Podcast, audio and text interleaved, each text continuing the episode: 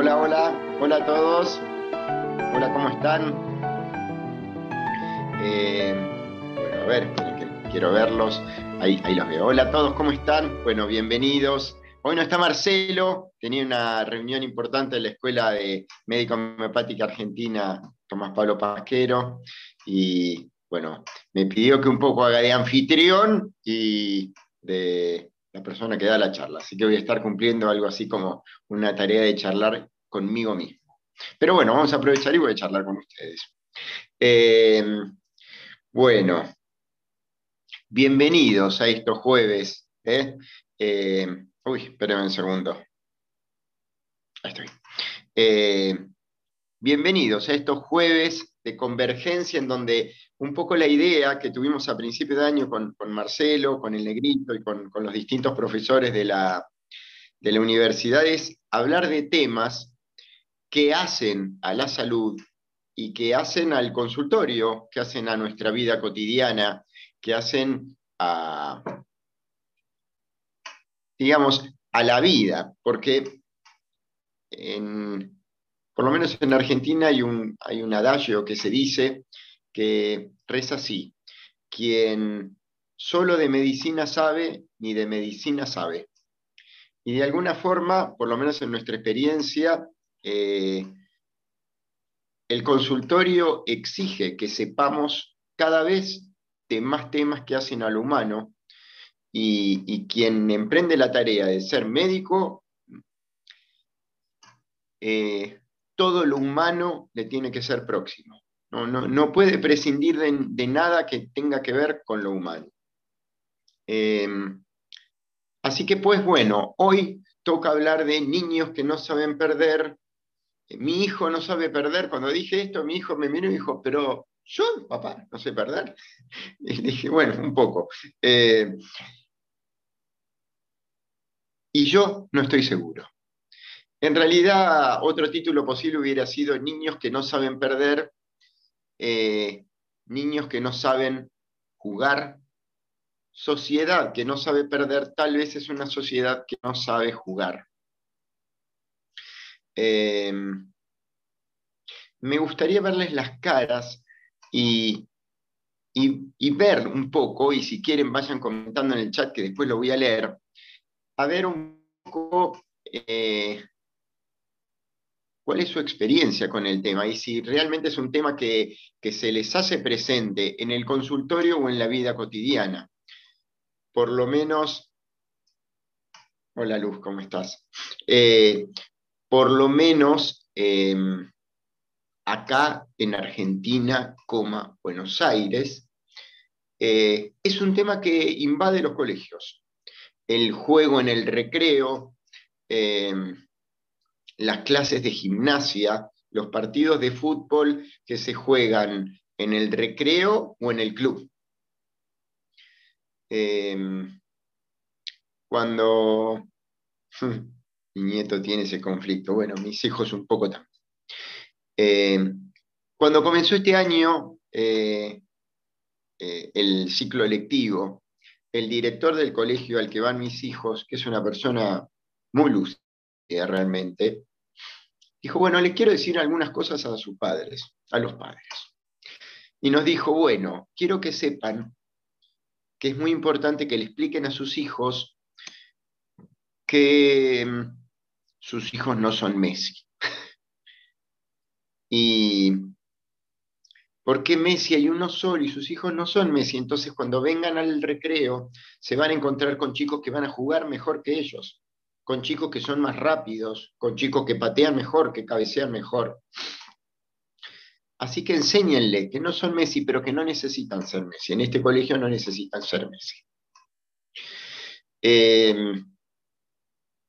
y un poco en función de esto que me pasa, que me atraviesa mi vida cotidiana y que atraviesa el consultorio, es que me puse a pensar un poco eh, sobre mi pasado. Y en este viaje de ida y vuelta entre el presente que veo y lo que fue en mi niñez, bueno, salió esta charla. Y voy a comenzar recordando para mí una persona muy querida en mi vida, gracias Adri, eh, que fue mi tío Oscar. mi tío Oscar, ingeniero, llegó a jugar el campeonato argentino de ajedrez, llegó a ser una de las 10 personas, de los 10 mejores ajedrecistas de la Argentina en algún momento. Y la leyenda cuenta que él fue, lo mandaron a jugar al ajedrez porque estaban podridos de que hiciera escándalo cada vez que perdía, jugando al fútbol o a la bolita, lo que fuera. Entonces lo mandaron a ajedrez y como se cansó de, de perder, era un re buen perdedor. Y mi tío era una persona de muy buen carácter. Y después, en este viaje por la historia, fui a la mía y encontré una raqueta de cuando era chico, que en ese entonces usaban raquetas de aluminio, y la verdad que la raqueta está medio deformada, porque yo era de los chicos que cuando tiraba mal y jugaba mal al tenis le pegaba la raqueta. Y, me acordé de que yo también era un pésimo perdedor. Eh, era como una rara mezcla, porque era malo jugando y encima malo perdiendo. Con lo cual lo primero que se me ocurrió pensar es poner en duda si realmente es que ahora hay una epidemia de malos perdedores o no es que hubo siempre malos perdedores, que siempre existimos malos perdedores. Eh, bueno, me parece muy bien Belkis. Em, y en mi caso particular yo tuve mi propio ajedrez que fue el Jiu-Jitsu. Eh, una vez pero ya de grande. Empecé Jiu-Jitsu, hice ocho años y iba tres veces por semana. Em, y más o menos en cada clase puede haber algo así como em, siete, ocho peleas. En cada pelea uno puede llegar a perder cuando arranca tres, cuatro veces por pelea. Así que más o menos perdía como 25 veces por clase y como encima no soy muy grande, seguí durante un montón de tiempo, perdiendo 25 veces por clase. Así que hice un máster en perder y aprendí a perder. Y la primera conclusión que saqué ahí entonces y que les quiero compartir respecto de el aprender a perder es que precisamente se aprende a perder. Y nosotros pensamos, y los chicos piensan, que lo que hay que aprender es a ganar, y en realidad parte del proceso es aprender a perder. Y como a aprender a perder se aprende, entonces hay conceptos que hay que adquirir y tal vez haya maestros que se puedan encargar de eso. Que en este caso fundamentalmente somos los adultos que rodeamos a los niños. ¿Mm? Eh, el secreto es, entonces, que lo que vamos a estar hablando es de un proceso y que se puede aprender y por lo tanto tiene conocimientos. ¿Mm? Un segundito.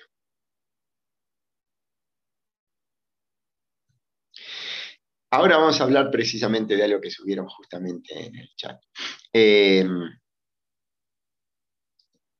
bueno, ahí terminó la introducción y entonces pasamos al contexto, que sería algo así como el capítulo 2. Eh, y entonces la pregunta es, ¿qué es lo que pasa? ¿Hay una epidemia de malos perdedores? ¿Es que el ultra mega capitalismo, es que la era de Acuario ha generado toda una caterva de niños que no aceptan perder? ¿O es que como sociedad estamos generando las condiciones para que los niños hagan eso? Y entonces vamos a desgranar algunos elementos que andan dando vueltas que me parece que son un caldo de cultivo horrible. La primera, que viene de muy viejo, hola, buenas tardes, eh, es una cierta y excesiva sobrevaloración de la competencia. Es como competir nos hace fuertes y está por detrás la idea de la supervivencia del más fuerte, que es un error. Primero porque nunca se habló de la supervivencia del más fuerte, sino del más apto.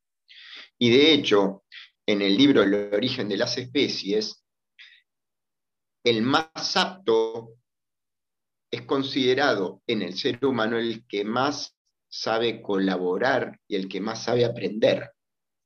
en el ser humano el más apto no es el que mejor compite, sino el que mejor aprende o el que más aprende o el que más está dispuesto a este juego que se llama ensayo y error, ensayo y error, ensayo y error, acierto de vez en cuando. Em, y en este contexto me gustaría compartirles algo que me parece muy importante, sobre todo para los padres, y si son pediatras se lo pueden compartir a los padres, que es una pregunta que una vez me hizo a mí una consteladora que me dijo, bueno, al fin de cuentas, ¿qué es lo que vos más querés de tus hijos? Y yo, por supuesto, respondí lo que ustedes piensan inmediatamente, que es que sean felices. Y ella me dijo, no. Lo primero que un padre quiere de un hijo es que sobreviva. Y después, además de que sobreviva, por supuesto que sea feliz. Pero en ese que sobreviva, se nos meten un montón de conceptos que tenemos nosotros, prejuicios que tenemos nosotros sobre qué es y qué hace falta para sobrevivir. Entonces, constantemente acá vamos a estar hablando de este interjuego entre ¿para qué sirve? Lo que hacemos sirve para que nuestro hijo o nuestros nietos aprendan a mejor sobrevivir o aprendan a ser felices. Y constantemente tenemos que estar jugando con esto, porque si no hacemos lo que hacemos para una cosa o para la otra, no sirve para nada. De hecho, yo cambié a mis hijos, por ejemplo, de colegio, y si hay algo que noté de diferencia entre el nuevo, que me gusta más, y el viejo, es que el nuevo hace mucho más hincapié en herramientas que tienen que ver con la supervivencia, como por ejemplo el animarse. El aceptar que cuando uno comete un error hay que buscar una forma de hacerse cargo y resolver. Elemento fundamental para la supervivencia. El poder expresarse, elemento fundamental para la supervivencia. Ahora, ganar es, fundamental para la supervivencia, en realidad es que no. La realidad es que no. Distinto el concepto de, aquel, de aquella persona que elige tomar la profesión de deportista como medio de subsistencia, y entonces eh, el que es tenista profesional debería, deberá aprender herramientas sobre cómo hacer para convencerse que lo más importante del mundo es ganarle a otro y trabajar para ganar. Pero todos los demás podemos perder y no pasa nada. Un segundo elemento muy importante que es un caldo de cultivo que existe, y este existe de hace mucho más tiempo y probablemente no tenga tanto que ver el capitalismo, o no tiene que ver el capitalismo, es una sobrevaloración que nosotros hacemos de las capacidades innatas por sobre las capacidades del esfuerzo. Y en esto puedo contarles la historia de un sobrino mío que es muy tenaz, es muy metedor, es muy metedor. Y él no era el más hábil, no era el que más rápido le salía de entrada las cosas, pero es metedor. Y yo siempre le decía, mira, vos podés pensar que saliste perjudicado en la repartija porque no sos el más rápido, no sos el más hábil, pero en la, en la realidad, en la repartija te tocó tener una de las mejores virtudes, que es la de la consistencia, el poder sostener y darle y darle y darle y darle. Entonces, algo que constantemente tenemos que trabajar con los niños que no saben perder es esta cosa de entender que no tiene que ver con la capacidad innata, sino con el esfuerzo y con la consistencia. Y sobre todo con la consistencia, es decir, ser capaz de persistir hasta que las cosas salgan. Y acá me acuerdo de mi hijo Mateo, que tenía cinco años, y yo le fui a enseñar a andar en bicicleta, se subió a la bicicleta, y después de dar dos pedaleadas se bajó y me dijo, no, papá, esto no me sale, yo no sirvo para esto. y yo dije, pero, ¿cómo Mateo? Y sí, papá, ¿no ves que no, no sale? No, no, no es que no te sale. A nadie le sale cuando se sube. Vamos a ponerle dos semanas. Si en dos semanas no te sale, bueno, vemos. La realidad es que a las dos semanas estaban dando fenómenos en bicicleta. Pero eh, esto, que parece una caricatura, en realidad está presente en casi todo lo que encaramos, pero también nosotros tenemos esa tendencia a enseguida pensar que hay otro que le sale más fácil, el otro que tiene más facilidad, otro que, que, nació como miembro de un club selecto al cual uno no, no tiene el pase VIP. Em, sigamos. Por otra parte, hay como un resultado colateral de toda una corriente que hay de películas destinadas a estimular esta cosa de el crecimiento y la superación. La mayoría de las películas para chicos, por no decir todas, terminan bien. Y esto en la vida real no pasa. Y me pasó el otro día hablando con mi otro hijo que me decía, no, bueno, igual a la larga siempre los buenos ganan. Y yo dije, no, Mateo, eso es, e, eso es en las películas. En la vida real, los buenos no siempre ganan. Y a veces están el grupo, habrá que ver, primero le dije quiénes son buenos y quiénes son malos, porque me acordé inmediatamente del gol de Maradona a los ingleses, con la mano, es un tramposo, hizo trampa y para nosotros fue un motivo de mucha alegría y felicidad. Por lo tanto, qué es bueno y qué es malo ya empieza a ser como un tema de, discusión. Pero eh, aún así, hay veces que el chico que es sobrador, peleador y fanfarrón gana. Y a veces hasta gana por goleada, porque encima es muy bueno jugando al fútbol. Pero como eso en las películas no pasa, porque el grupo de amigos que aprende y qué sé yo cuánto termina ganando misteriosamente cuando no sabía hacer nada bien y de golpe ganan, eh, pasa que los chicos terminan pensando de que si hicieron las cosas bien les va a ir bien. Y no siempre y no siempre. Eh, el otro día escuchaba a Marcelo Bielsa que decía, no nos tiene que sorprender que un buen proceso termine mal, porque esto forma parte de la vida. Muchas veces uno estudia muy bien para un examen y le va mal. Y uno es el mejor y el más aplicado para un trabajo y no lo consigue al trabajo. En todo caso, dice él, lo que nos tiene que preocupar, esto me parece muy bien, es que algo que estuvo mal hecho reciba un premio, porque eso deja una pésima enseñanza. Y esto va tanto para los deportes como para los exámenes. Entonces lo que nos tiene que preocupar es que nuestro hijo, cuando no estudió nada, le vaya muy bien. Porque en realidad eso, al nivel de, otra vez, felicidad y supervivencia, es una pésima enseñanza. Para el rato está bárbaro, el chico va ni contento. Pero si nos paramos en otra vez este, este, este, esta piedra angular que dijimos que es fundamental, supervivencia o felicidad, para ninguna de las dos le sirve un chico tenga un premio inmerecido. Este, esta cosa que tienen los padres de a veces eh, hacer trampa para que el hijo gane en algún deporte. Em, y después otro, otro contexto malo, sobre todo en Argentina, aquí sigue, tiene que ver con el efecto mundial y la foto, de, levantando la copa, y esta cosa que ven los chicos de, de, que hay alguien que levantó la copa, y la mayoría de los chicos no reparan en todos los mundiales que Messi sufrió y no ganó. Y todos los muy buenos jugadores en la historia que nunca ganaron. Y que ganar es algo que ocurre a veces.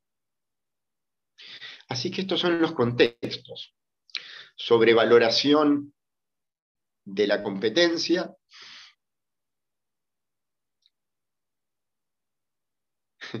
sobrevaloración de las capacidades innatas, esto de poder hablar de que las películas de superación y esas películas a veces no funcionan así, y la vida no funciona así. Eh, y, el efecto mundial. Y agregaría otra cosa más que me parece importante y es eh, un poco la pérdida del concepto de jugar. Porque el objetivo de jugar es divertirse. El objetivo de, la gente dice yo practico tenis, y entonces el objetivo de practicar es superarse. Y peor aún, la competencia. Y entonces ahí vamos de mal en peor, porque la verdad es que cuando soy médico, y ahí tengo que ser un poco resultadista, porque digamos que mis pacientes necesitan de los resultados. Ahora, eh, cuando voy a jugar al pádel, y la verdad es que puedo darme el lujo de ser un burro, si total no pasa nada. Eh, y uno ve que muchas veces la lógica que se aplica al deporte es una lógica laboral, cuando en realidad no es laboral. Este es más o menos el concepto en el que nos estamos moviendo. Entonces, la posible epidemia tiene que ver probablemente con estas cosas. Ahora, bueno, como si fuera otro capítulo, desarrollo. Eh,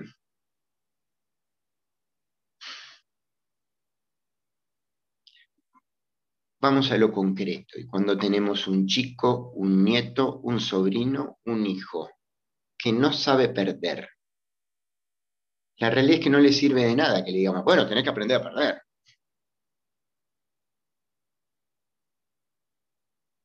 Ahora Dora te leo. No, no, no, te llegué a leer, pero ahora después leo lo que me dijiste.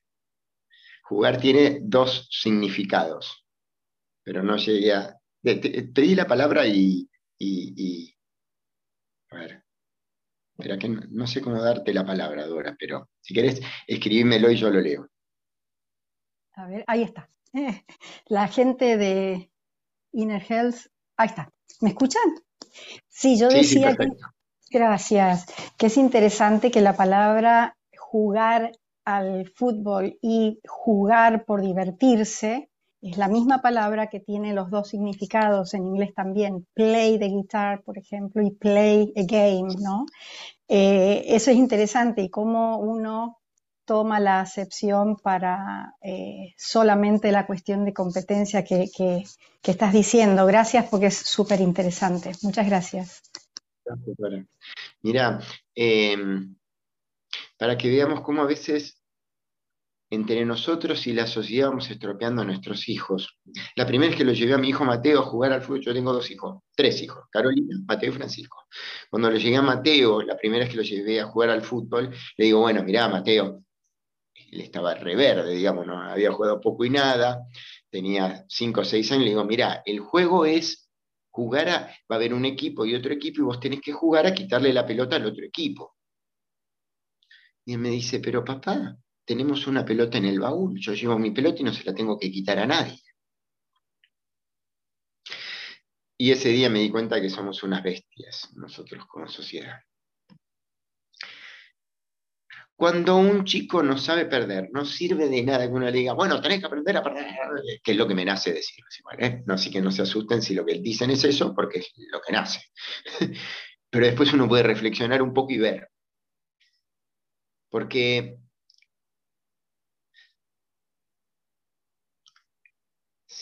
si, si se aprende a perder, entonces podemos pensar, bueno, ¿Qué ha pasado en el proceso que no aprendió a aprender? ¿Qué se le está poniendo en juego que no acepta perder? ¿Qué le pasa a este chico? ¿Qué le pasa a esta hermosa arcilla humana que no acepta perder, que no quiere perder? Y la primera pregunta que uno tiene que hacerse es, ¿no nos estará copiando? ¿A quién está copiando? que no sabe perder. ¿Cómo reaccionamos nosotros cuando perdemos a nuestra manera? Cuando no nos sale algo, cuando nosotros hacemos deporte, cuando nos ve en la vida cotidiana, no sé, y alguien se nos adelanta o alguien nos hace algo. A veces también es muy notorio como los chicos también copian los modelos que ven y entonces eh, uno ve los partidos de rugby, se pegan muy fuerte y nadie se tira y nadie se queda revolcando en el piso. Y uno ve los partidos de fútbol y una patadita y la persona ¡ah! gira y se queda revolcándose. Y uno ve que los chicos casi lo primero que aprenden es eso. Entonces, por ahí mostrar otros ejemplos está bueno. Eh, y por ahí también es bueno reflexionar uno, porque si no, eh, hace, mucho tiempo hicimos un trabajo cuando yo estaba en la residencia de educación para la salud sobre adolescencia, eh, y, en, ese estudio que era sobre la adolescencia, una de las conclusiones fue de que en realidad le asignamos a la adolescencia un montón de valores que tiene toda la sociedad, porque decimos, bueno, los adolescentes son contestatarios, rebeldes, eh, qué sé yo, se aíslan y qué sé yo cuándo, y todos valores que tienen los adultos a montones, porque eh, conozco tantos adolescentes rebeldes como adultos rebeldes.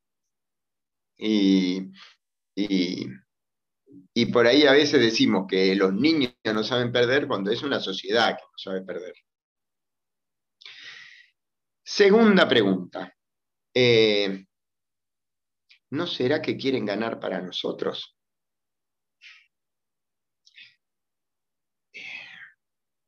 Una vez mi, mi hijo vino y me dijo, papá, me saqué un sobresaliente. ¿Ahora sí estás contento? Y yo dije, pobre, este buen cristiano está sacándose las notas para mí. Yo que me pongo contento por él, porque me parece que mejora su capacidad de supervivencia cuando saca buenas notas, y él en realidad preocupado porque de esa manera me deja contento a mí.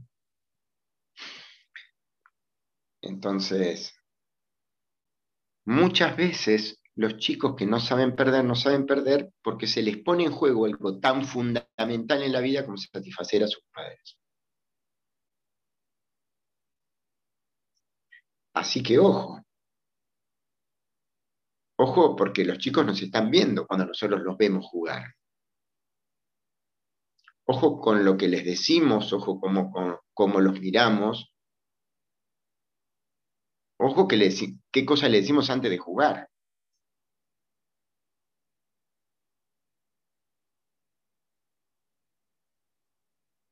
En el, en el colegio de mis hijos hay algo que me encanta, que hacen en deporte muchas veces, y es, es capitán, no el que mejor juega, que es la costumbre típica de casi todos los lugares, sino es capitán el chico que alienta a los demás, el chico que cuando pierden y uno queda tirado, el otro va y lo levanta. Es capitán el que tiene conductas de líder. Y liderar en ese sentido es acompañar a los otros, es ayudar a que cada uno saque la mejor versión de sí mismo.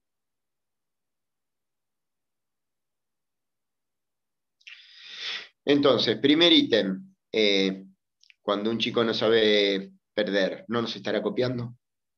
Segundo, ¿no será que quiere ganar para nosotros? Como quien quiere Vieron que es muy típico de los chicos que de golpe juntan unas florcitas que encontraron y se las llevan a la mamá para decirle, mira mamá, encontré esto para vos. Bueno, mira papá, yo soy buen hijo tuyo porque mira, tengo esto. Eh, y la tercera, bastante parecida a esta, es, ¿y no será que está buscando ser querido? ¿Que está buscando con eso tener una carta de entrada al club? Al club de amigos eh, al club del grupo selecto de los ganadores, eh, ¿no será que quiere eh, también familiarmente ocupar un lugar? ¿No será que necesita sentirse importante y lo está poniendo en algo que evidentemente no hace falta? Pero puede ser. Y entonces que un chico sea mal perdedor es una excelente excusa para que nosotros nos demos cuenta que en esto de hacer las cosas para ser feliz o para mejorar su supervivencia, bueno, hay que trabajar su afectividad porque si no, va a estar eso va a repercutir sobre su capacidad futura y presente de ser más o menos feliz. Así que ahí tenemos un tercer ítem importante.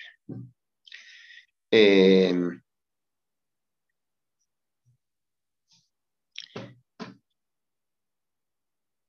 y palabras finales de todo esto, para después abrir la charla que me parece la parte más rica. Nuestros hijos nos miran, nuestros nietos nos miran, fuertes, poderosos, a veces sin fisuras, a veces con muchas fisuras, pero igual grandes. Es bastante útil para ellos escuchar de sus padres de sus tíos, de sus abuelos, sus historias personales de fracasos. Y demostrar que en realidad es un proceso. ¿Mm? Es al revés. Em,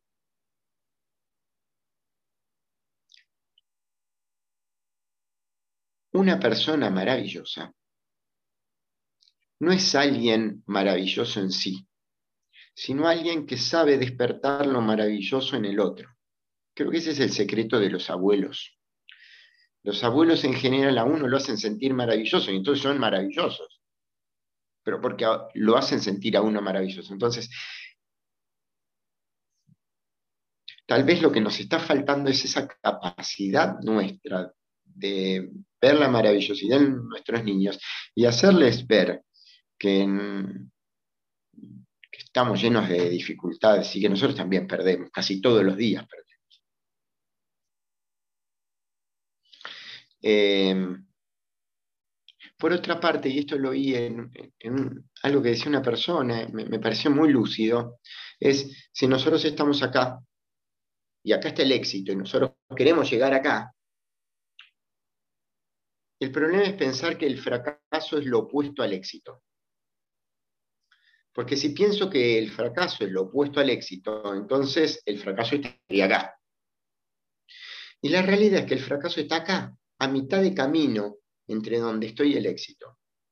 Es como una parada que a veces toca y a veces no, generalmente toca un montón de paradas, fracaso hasta llegar al éxito.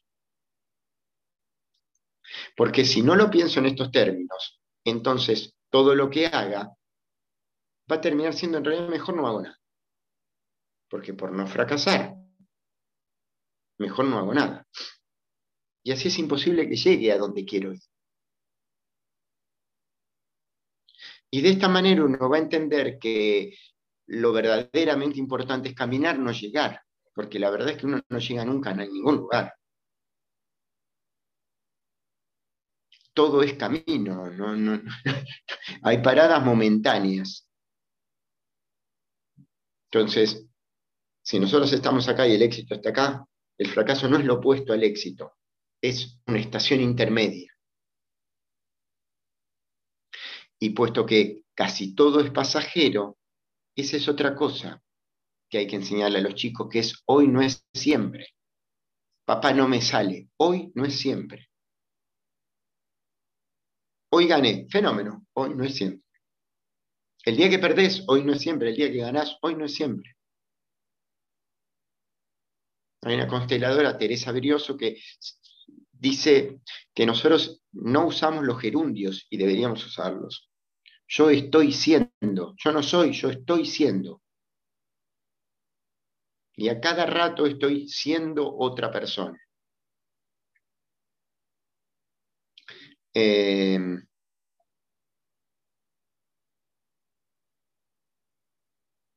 si lo medimos en términos de supervivencia y felicidad, entonces tenemos que pararnos sobre los procesos y no sobre los resultados. Porque si para que te salga un tiro vos practicaste 28 veces, lo exitoso no es que, que te salió tirar el tiro. Ni siquiera ganar. Lo exitoso es que aprendiste una maquinita que después la vas a usar para todo. Un paciente no anda, no te preocupes, lo buscas, lo estudias, lo estudias, lo estudias hasta que encontrás el medicamento adecuado. La vida no te funciona, bueno, la buscas, la buscas, le buscas la vuelta hasta que le vas a encontrar la vuelta. No te sale tener paciencia, no te preocupes, buscas, buscas, buscas, algún día vas a encontrar. Tenés que aprender esto, que es una maquinita de troquelar, que es ponerle eh, consistencia a las cosas. Em, hoy no es siempre. Bueno, eso sería todo más o menos lo que tengo para comentarles de hoy. Em,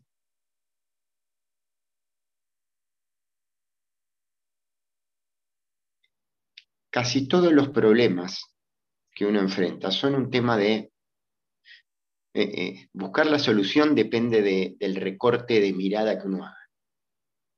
Y casi todos los problemas se enriquecen cuando uno logra ampliar miradas. Entonces, cuando uno tiene un chico que no sabe perder, uno puede decir es un calentón. Sí. ¿Y qué se le pone? Porque si se calienta por eso es que hay, hay algo del orden de lo vital que se le está poniendo en juego.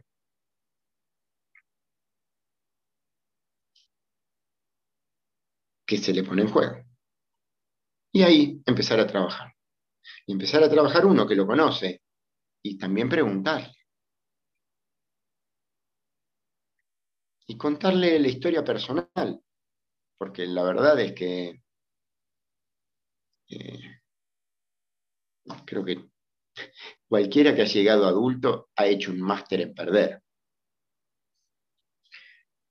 Em, bueno, yo veo, en realidad estoy justo desde el celular y no tengo el panóptico de todas las caras, así que veo algunas. Pero em, voy a ir pasando. Si alguien quiere hacer algún comentario, le pido que levante la mano y ahí, Fermín García, doctor Fermín García. Eh, Negrito, te pediría un favor. ¿Vos podés ir dando el pie a las personas? Fermín, sí te escucho. Hola, ¿qué tal? Gracias, ¿qué tal, este doctor? Eh, muy interesante la, plática. yo veo otros puntos de vista. Tiene que ver mucho con el estilo de crianza que estamos adoptando últimamente los padres. Ah, desde mi punto de vista, estamos tomando eh, dos opciones que ambas son perjudiciales en este sentido. Estamos educando desde desde el resentimiento de lo que yo no tuve cuando era niño, de lo que me hubiera gustado tener, y educamos como con una, ¿cómo podríamos decir? Eh, nuestra, nuestra guía para educar o para criar a los hijos termina siendo, mis hijos no van a tener las privaciones que yo tuve.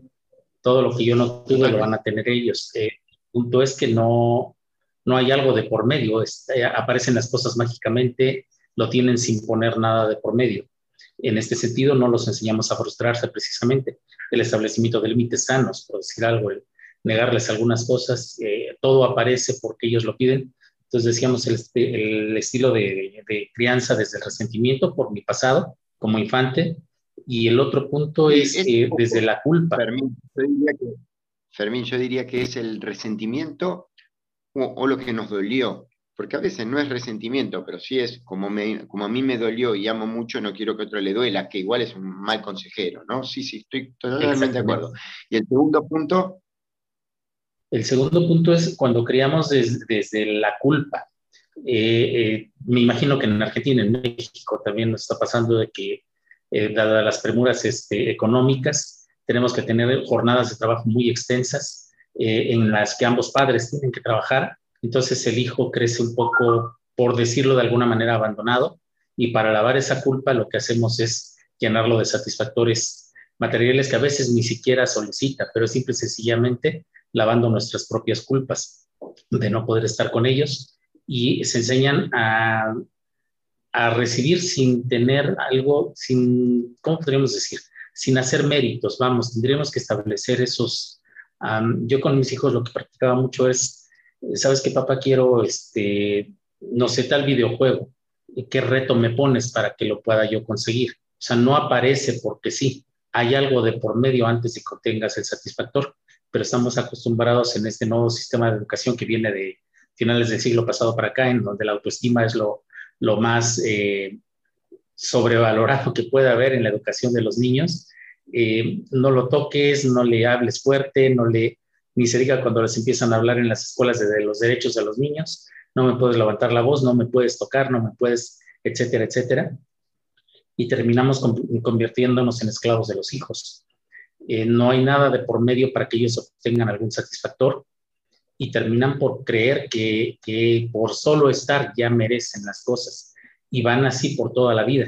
El problema con esto es que cuando conforme van creciendo ellos, van creciendo también sus necesidades y la intolerancia a la frustración se va haciendo más grande y estamos gestando problemas de, al menos aquí lo vemos mucho, cuestiones de adicciones, eh, relaciones este, no, no, eh, que no son sólidas, es decir, a la primera cara que me hiciste ya no estoy en paz contigo, cambio de pareja, a ver si la que sigue sí me satisface y ese tipo de situaciones. Entonces, creo que son estos dos puntos. Hay otra, hay otra situación, desde la terapia de esquemas, que es algo muy reciente, hablaríamos aquí básicamente de, eh, ellos le llaman trampas vitales. Eh, esta trampa en particular es una que se llama trampa de grandiosidad y tiene que ver con todo esto, el no establecimiento de límites sanos y el educar a los hijos eh, en la creencia de que ellos merecen todo.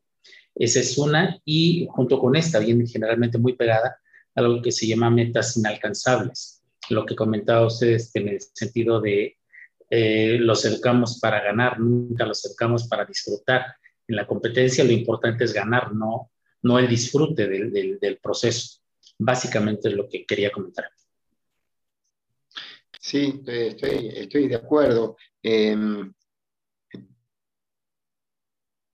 hay dos miradas. un niño necesita dos, miradas, que son dos pueblos, antiguamente las podríamos decir como la mirada paterna y la mirada materna, pero eh, se puede encarnar por cualquiera de los dos y en porcentajes.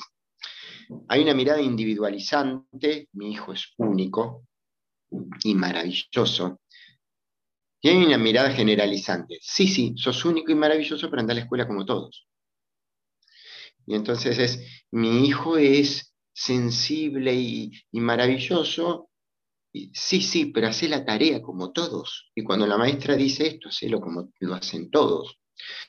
Eh, y, este diálogo tiene que existir porque hace falta una mirada y hace falta la otra. Y, y creo que lo fundamental en última instancia termina siendo un diálogo y que el adulto ocupe el lugar de adulto y que el niño ocupe el lugar de niño. Hay un club acá en Argentina que puso un, cartel eh, al lado de las canchas que dice, eh, si quiere un campeón en la familia, entrene. Mientras tanto, deje que su hijo juegue en paz. Y me pareció súper acertada. Bueno, eh, sí, ¿quién más? Gracias, Fermín.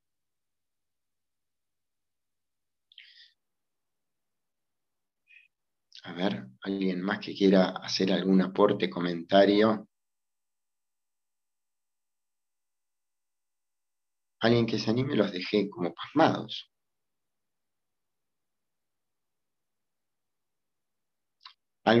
Sí, Adri. Adriana Atula. Hola, ¿cómo estás? ¿Cómo estás, Pati? ¿Cómo andas? Eh, bien, muy bien. Eh, sí, yo más que nada también, este, también hay una mirada de competencia con uno mismo, porque es muy, no se enseña a los chicos decir, bueno, yo quiero llegar a esta meta porque me gusta y me gusta jugar a esto, y me gusta jugar para divertirme. Em, generalmente nos, nos proyectamos en el otro y el otro es diferente. Entonces, yo pude haber jugado muy bien el tenis y haber perdido, y eso es lo importante, estar contento con que llegué a la meta de haber jugado mejor que ayer. Y eso no se lo enseñamos nunca a los chicos. Siempre estamos enseñándoles que tienen que superarse, pero no superarse a sí mismos, superar al otro. Siempre estamos proyectando en el otro. Y ese es un tema bastante complejo, me parece. Eso solamente para aportar. Sí, inclusive te digo más, em, la, realidad es que em, aún los deportes colectivos no superan mucho eh, el concepto clánico. Digamos, em, somos un clan el club A, que tiene que ganar al clan B, al club B, que es otro clan. Entonces, aun cuando tienen mejores valores o, pueden llegar a, generar mejores valores, em, aún así sigue siendo un tema de un nosotros que tenemos que vencer a otros, cuando en realidad la, clave de esto es eh, superarse a uno mismo. Y superarse en muchos sentidos, no solo técnicamente en destrezas, sino también en la capacidad mental de esforzarse, de comprometerse, de estar, eh, de, aprender a tener consistencia en lo que uno hace y de persistir en lo que uno busca. Eh, porque, bueno, Así es la cosa, ¿no? Así funciona. Bueno, sí, a ver, gracias Adri. Dora.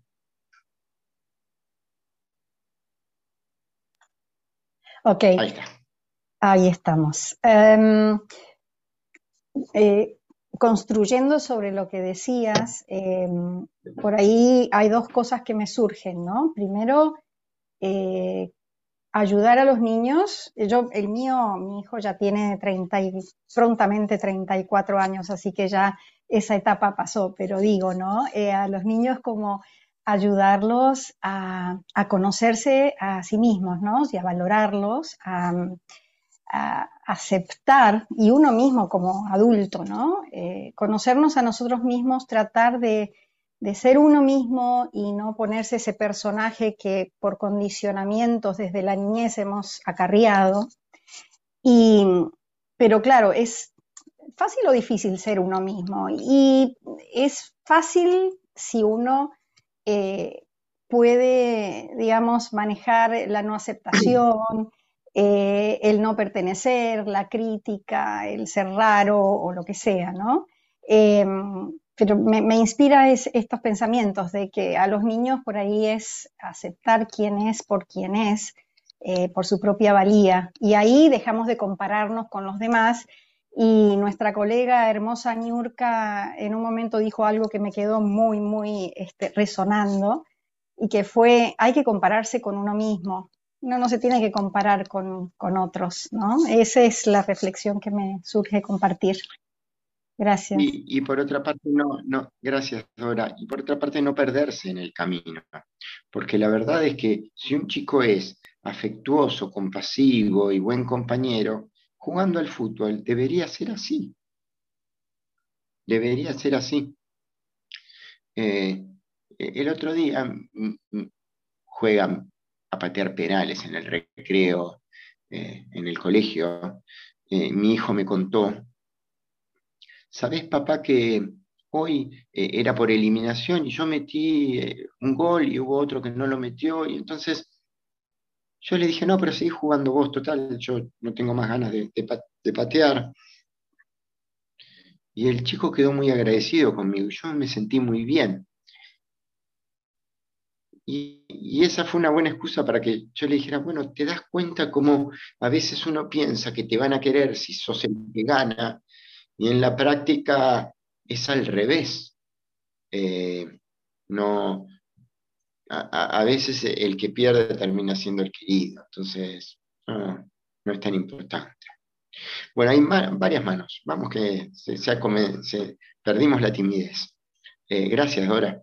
Eh, creo que estaba Alma, pero no sé quién es el que... Eh... Sí, ahora me, toca a mí. Hola a todos. Bueno, yo quería comentar... Bien, bien, con un poquito de calor, pero bien. Suerte que tenés. claro, ustedes ahora tienen frío. Bueno, yo quería comentar que aquí en España, y yo supongo que ustedes allá igual, que es un fenómeno mundial, no son en realidad los hijos los que quieren ser Messi, sino los padres los que tienen, quieren tener un hijo Messi. Quieren que sean los hijos los que de alguna manera los pongan en, esa, en ese deseo que ellos tuvieron, que no pudieron conseguir, y entonces lo trasladan al hijo y le hacen la presión y a lo mejor yo lo he visto en esas peleas que se producen en los campos de fútbol entre los propios padres de los niños y los niños los miran a los padres con una cara de decir, pero ¿qué está pasando si yo no entiendo nada? Si esto no era lo que yo quería, el propio niño se da cuenta de lo que ocurre y el padre, sin embargo, no, no, no se da cuenta porque lo que quiere es que su hijo sea esa figura. Y eso me parece que aún es peor, porque no sabe colocarse el padre en el punto del adulto y presiona a su hijo para que consiga algo que él no ha conseguido. bueno, por eso decía de, por, eh, eh, por eso decía, ah, no querrán ganar para nosotros, porque muchas veces los chicos terminan eh, obedeciendo a esa lógica. Es, es, el padre que quiere que el chico gane o que el chico se, se, desenvuelva mucho, o sea líder, o sea popular, digamos. Eh, sí, o, que, le saquen de pobre, diciéndolo así, ¿sabes? Diciéndolo así sinceramente, que le saquen de pobre, que tengan un, pues eso, un Messi en casa, que entonces pues ya tengan toda su vida solucionada a través del hijo y al hijo le importa poco que eso sea así. Entonces, que lo que yo voy es que, o sea, un poco más allá todavía de ese que, que sea el hijo que quiere para que el padre esté satisfecho, sino es el propio padre el que exprime al hijo. Desde las constelaciones familiares eso además es un gran desorden, porque se está poniendo al hijo en el lugar del salvador del padre, cosa que por supuesto es imposible, no lo puede hacer nunca. Eh, así que sí, sí, exactamente, es, otro fenómeno. Eh, bueno, para eso buscamos generar estos espacios, porque de todo esto uno va sacando elementos y en general no es uno solo, sino que son un poquito de todos los que se están interviniendo cuando un chico no, sabe perder. Y cuando un chico no sabe perder, no es que va a aprender a perder, sino que va a ser un proceso en el cual va a ir aprendiendo y va a ir creciendo. Y por ahí cuando tenga 25 va a aprender a, a perder. Pero bueno, si aprende a perder a los 25 es mucho también, está muy bien. Maravilloso si, si el padre también aprende a perder, aunque sea a los 50. Y por supuesto, por supuesto, por supuesto. Es, tal cual, ¿eh? Es tal cual. Em, bueno, gracias, Belki. Eh, Alma, ahora sí. Gracias a ti, Gracias, Belki. Hola. Hola, Alma. Eh, Actualmente en algunas escuelas empezó a activar un taller que se llamaba este, Escuela para Padres. Yo creo que en muchos lados ese es muy interesante porque los que tenemos hijos, aparentemente, si tenemos una profesión o no, tratamos de, de hacer lo mejor para ellos. Y yo creo que es muy importante ir a este tipo de situaciones que en, en algunas escuelas hay este tipo de eventos. Sin embargo, los que acuden a la escuela para padres son los padres que están preocupados por los hijos y son los que son menos problemáticos. En realidad se hace, sí, porque se hace la invitación para todos, para todos en la escuela. Y cuando eh, a mí me tocó la oportunidad, cuando mi hijo era pequeño, yo veía que los papás estaban preocupados, seguíamos como las instrucciones, llevamos un libro como que de más chiquitos, pues es de llevar eh, un hábito para que después cuando sean grandes ellos ya no tengan tanto problema en cuanto a la educación en, en, la casa. Y con lo que usted decía del, del deporte, mi padre era, era profesor y él cuando tenía varias situaciones con los grupos de escuela, a él le encantaba poner el deporte. O sea, eh, era participar, era alegría hacer el deporte pero no había una selección como que en, algunas escuelas ya más modernas es, vamos a representar a la escuela y descartan a los niños que estuvieron en el taller, escogen a los niños que a lo mejor son en, otros clubs o escuelas especiales para el fútbol, son los que van a la escuela, no, no los escogieron y obviamente se ve la reacción. Eh, también como médicos esta, esta faceta del deporte es muy importante para mejorar su motricidad y tener un mejor soporte muscular. Entonces, es muy importante lo que usted dice, valorar y recalcar más que ser que los niños van a jugar para ganar el, el, en el deporte que practiquen, que lo tengan como una meta, como una satisfacción de que están haciendo deporte, se alejan un poco del celular, que ahora está en boga, y crecen más en forma, tienen más motricidad y mejoran su musculatura. Y aparte, pues estamos ayudando a que tenga un desarrollo más completo, físico, mental y claro, con la ayuda de nosotros, porque a veces los padres no tienen tiempo, los dejan en un deporte y solamente lo recogen. Y creo que también es muy importante porque el chico ve que su papá lo está viendo, que lo está acompañando en sus actividades. Y todo eso eh, hace más una unión entre el padre y los hijos. Mira, estoy, estoy muy de acuerdo con lo que decís. O sea, es que mm, la, Unión Argentina de Rugby, no digo que el rugby sea un ejemplo, pero esto, esto sí me parece muy interesante, hace un tiempo tomó la determinación de que hasta los 13 años no se cuentan los puntos en los partidos. No se cuentan. No hay, no hay, no, no, no hay puntos. Eh, y, es bastante frecuente ver que en los partidos quien está dirigiendo, si un equipo está siendo vapuleado por el otro, o busca hacer cambios, o busca ayudarlos, bueno, ahora juegan con esta pelota para que puedan, eh, para, que, para que de alguna forma eh, quitar esto de el, ganar, perder, ganar, perder, cuando en realidad lo que hay que lograr es jugar. De hecho, hay muchos clubes que están copiando algo que hace Nueva Zelanda, que es jugar sin botines para que los chicos además jueguen descalzos y no se lastimen. Eh, son atisbos, me parece, un poco más iluminados de algunas cosas. Eh, la realidad es que la humanidad se debe a sí misma a un deporte verdaderamente colaborativo, que sería eh, un deporte en donde haya que vencer pruebas y en donde todos seamos partícipes de, una solución. Eh, te iba a decir otra cosa que se me fue de la cabeza de lo que me dijiste. Sí, y esto que vos decís de escuela para padres es muy interesante porque muchas de las cosas que hacen a la esencia de la vida humana, ser padre, ser hijo, eh, buscar pareja, eh, tener pareja, eh, manejarse con pares, están libradas como al, inclusive hasta la búsqueda de la felicidad, están como libradas al, bueno, la gente lo va a elegir y lo va a buscar. Están libradas a la buena, a la buena voluntad. Y a veces con la buena voluntad llegamos a, a los quintos infiernos.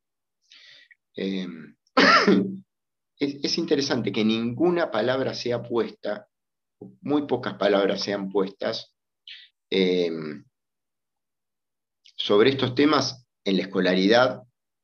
Eh, e inclusive, a ver, creo que en, la carrera de, en la carrera de medicina, por supuesto, no, no hay temas que se hablen de esto.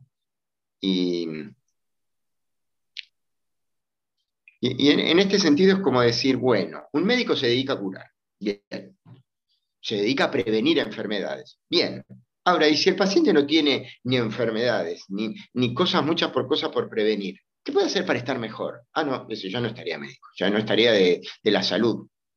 Y en realidad es como si los gimnasios dijeran, no, no, usted está flaco, no puede venir al gimnasio. Acá solamente pueden venir los gordos. Acá pueden venir obesos o, o personas con problemas de salud. Los sanos no pueden venir. Eh, como si no, le dejaran hacer yoga a las personas que tienen buena salud.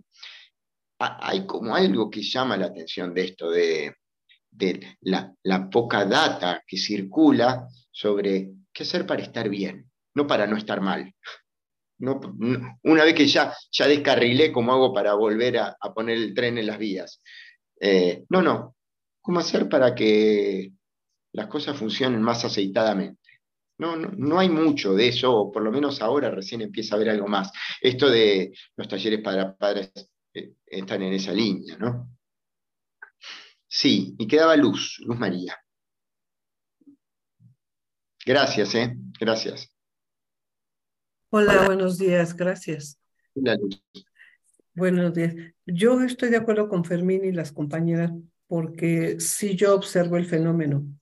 Yo ahora tengo hijos mayores, 37 y 40 años, y veo que yo les di la formación lo mejor que pude con los elementos que tuve. Y como decía una de las doctoras que hay escuela para padres, a veces podemos tener la oportunidad de, de tener esa, esa información y poderlos eh, mejorar. Pero ahorita veo que la cuestión de, de las noticias, de lo que les permiten ver, los tiene muy muy influenciados a los niños. Y sí es verdad que, eh, como dijo Fermín, tenemos eh, tendencia a crearlos con lo que no carezcan de lo que yo carecí o que tengan mejor vida de la que yo tuve. Pero finalmente, todos y cada uno de nosotros tenemos una mejor vida porque estamos aprendiendo en el camino, desde tanto niño como yo de adulto. Y, entre más despiertos estemos a, a la vida, tendremos más conciencia de lo que hacemos y seremos más conscientes de la educación que damos a los hijos. Como decía alguien ahorita, que estamos en el tiempo de los padres tienen que irse a trabajar los dos y pues dejan al chico solo. Eh, se le da lo mejor que se puede en cuanto a dejarlo en guarderías, dejarlo en el colegio, dejarlo con algún familiar, etcétera. Pero sí es muy difícil la crianza de los hijos sin tomar conciencia. Yo creo que ahorita lo mayor, lo mejor es tomar conciencia. Ahorita hablabas de las constelaciones familiares. Y pues ya, ya son elementos más que tenemos para poder eh, quitar nuestros traumas anteriores para poder despejarnos como seres humanos y poder tener una mejor convivencia con los hijos y con los familiares en general, ¿no? Hijos chicos, hijos grandes.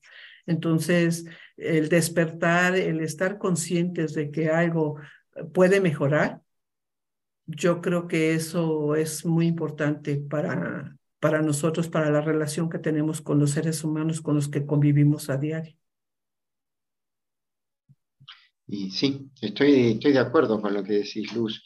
Em, en definitiva, casi todo termina siendo producto de amor ciego. Y el amor ciego es amor, pero no ve.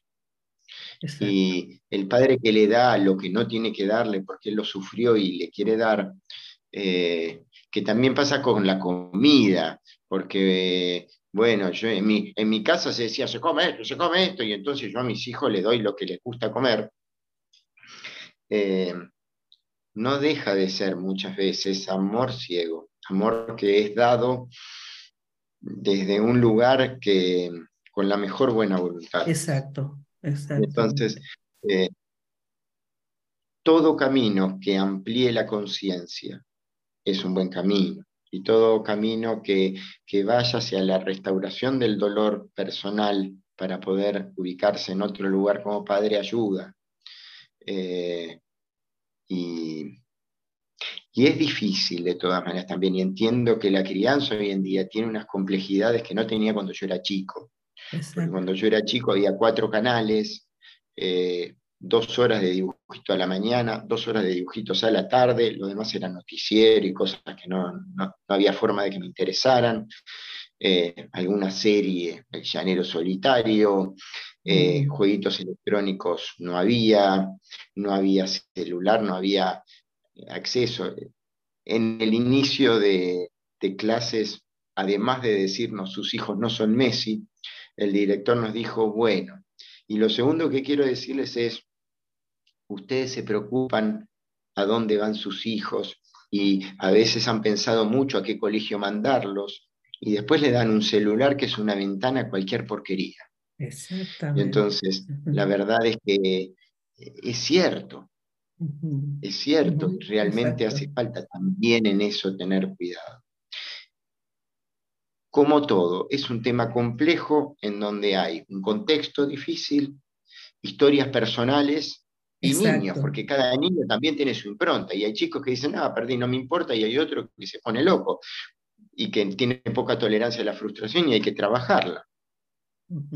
Eh, bueno, un poco para eso, para todas estas cosas es que armamos estas reuniones, que a mí me, parece que, tienen mucho peso a la hora de... Eh, de, cómo nos paramos como padres, como tíos, como abuelos y también como médicos tratantes, que me parece, o, como, como personal de salud, sea el que sea nuestro rol. ¿no? Bueno, más o menos estamos en la hora y creo que no hay nadie más con... Gracias, Dora. Eh, bueno, gracias, Victoria. Bueno, gracias a todos por las, las, palabras lindas que han escrito. Eh, los saludo, nos veremos eh, a la semana que viene. Bueno, también tema toca eh, la, la, licenciada Inés Lorenzo, con un tema también sobre crianza y puesta de límites, así que ahondaremos en este tema que, un poco comenzamos hoy. Y la otra semana tenemos materia médica y tenemos una, una mesa en donde vamos a hablar sobre cuatro medicamentos eh, y compartir como ya hemos, hemos, hecho alguna otra vez. Así que bueno, Ale, gracias Luz, Luzmila. Eh, les mando un beso grande a todos, eh, que tengan una hermosa semana y un hermoso fin de semana. Gracias, gracias. hasta pronto. Gracias a todos. Gracias, gracias.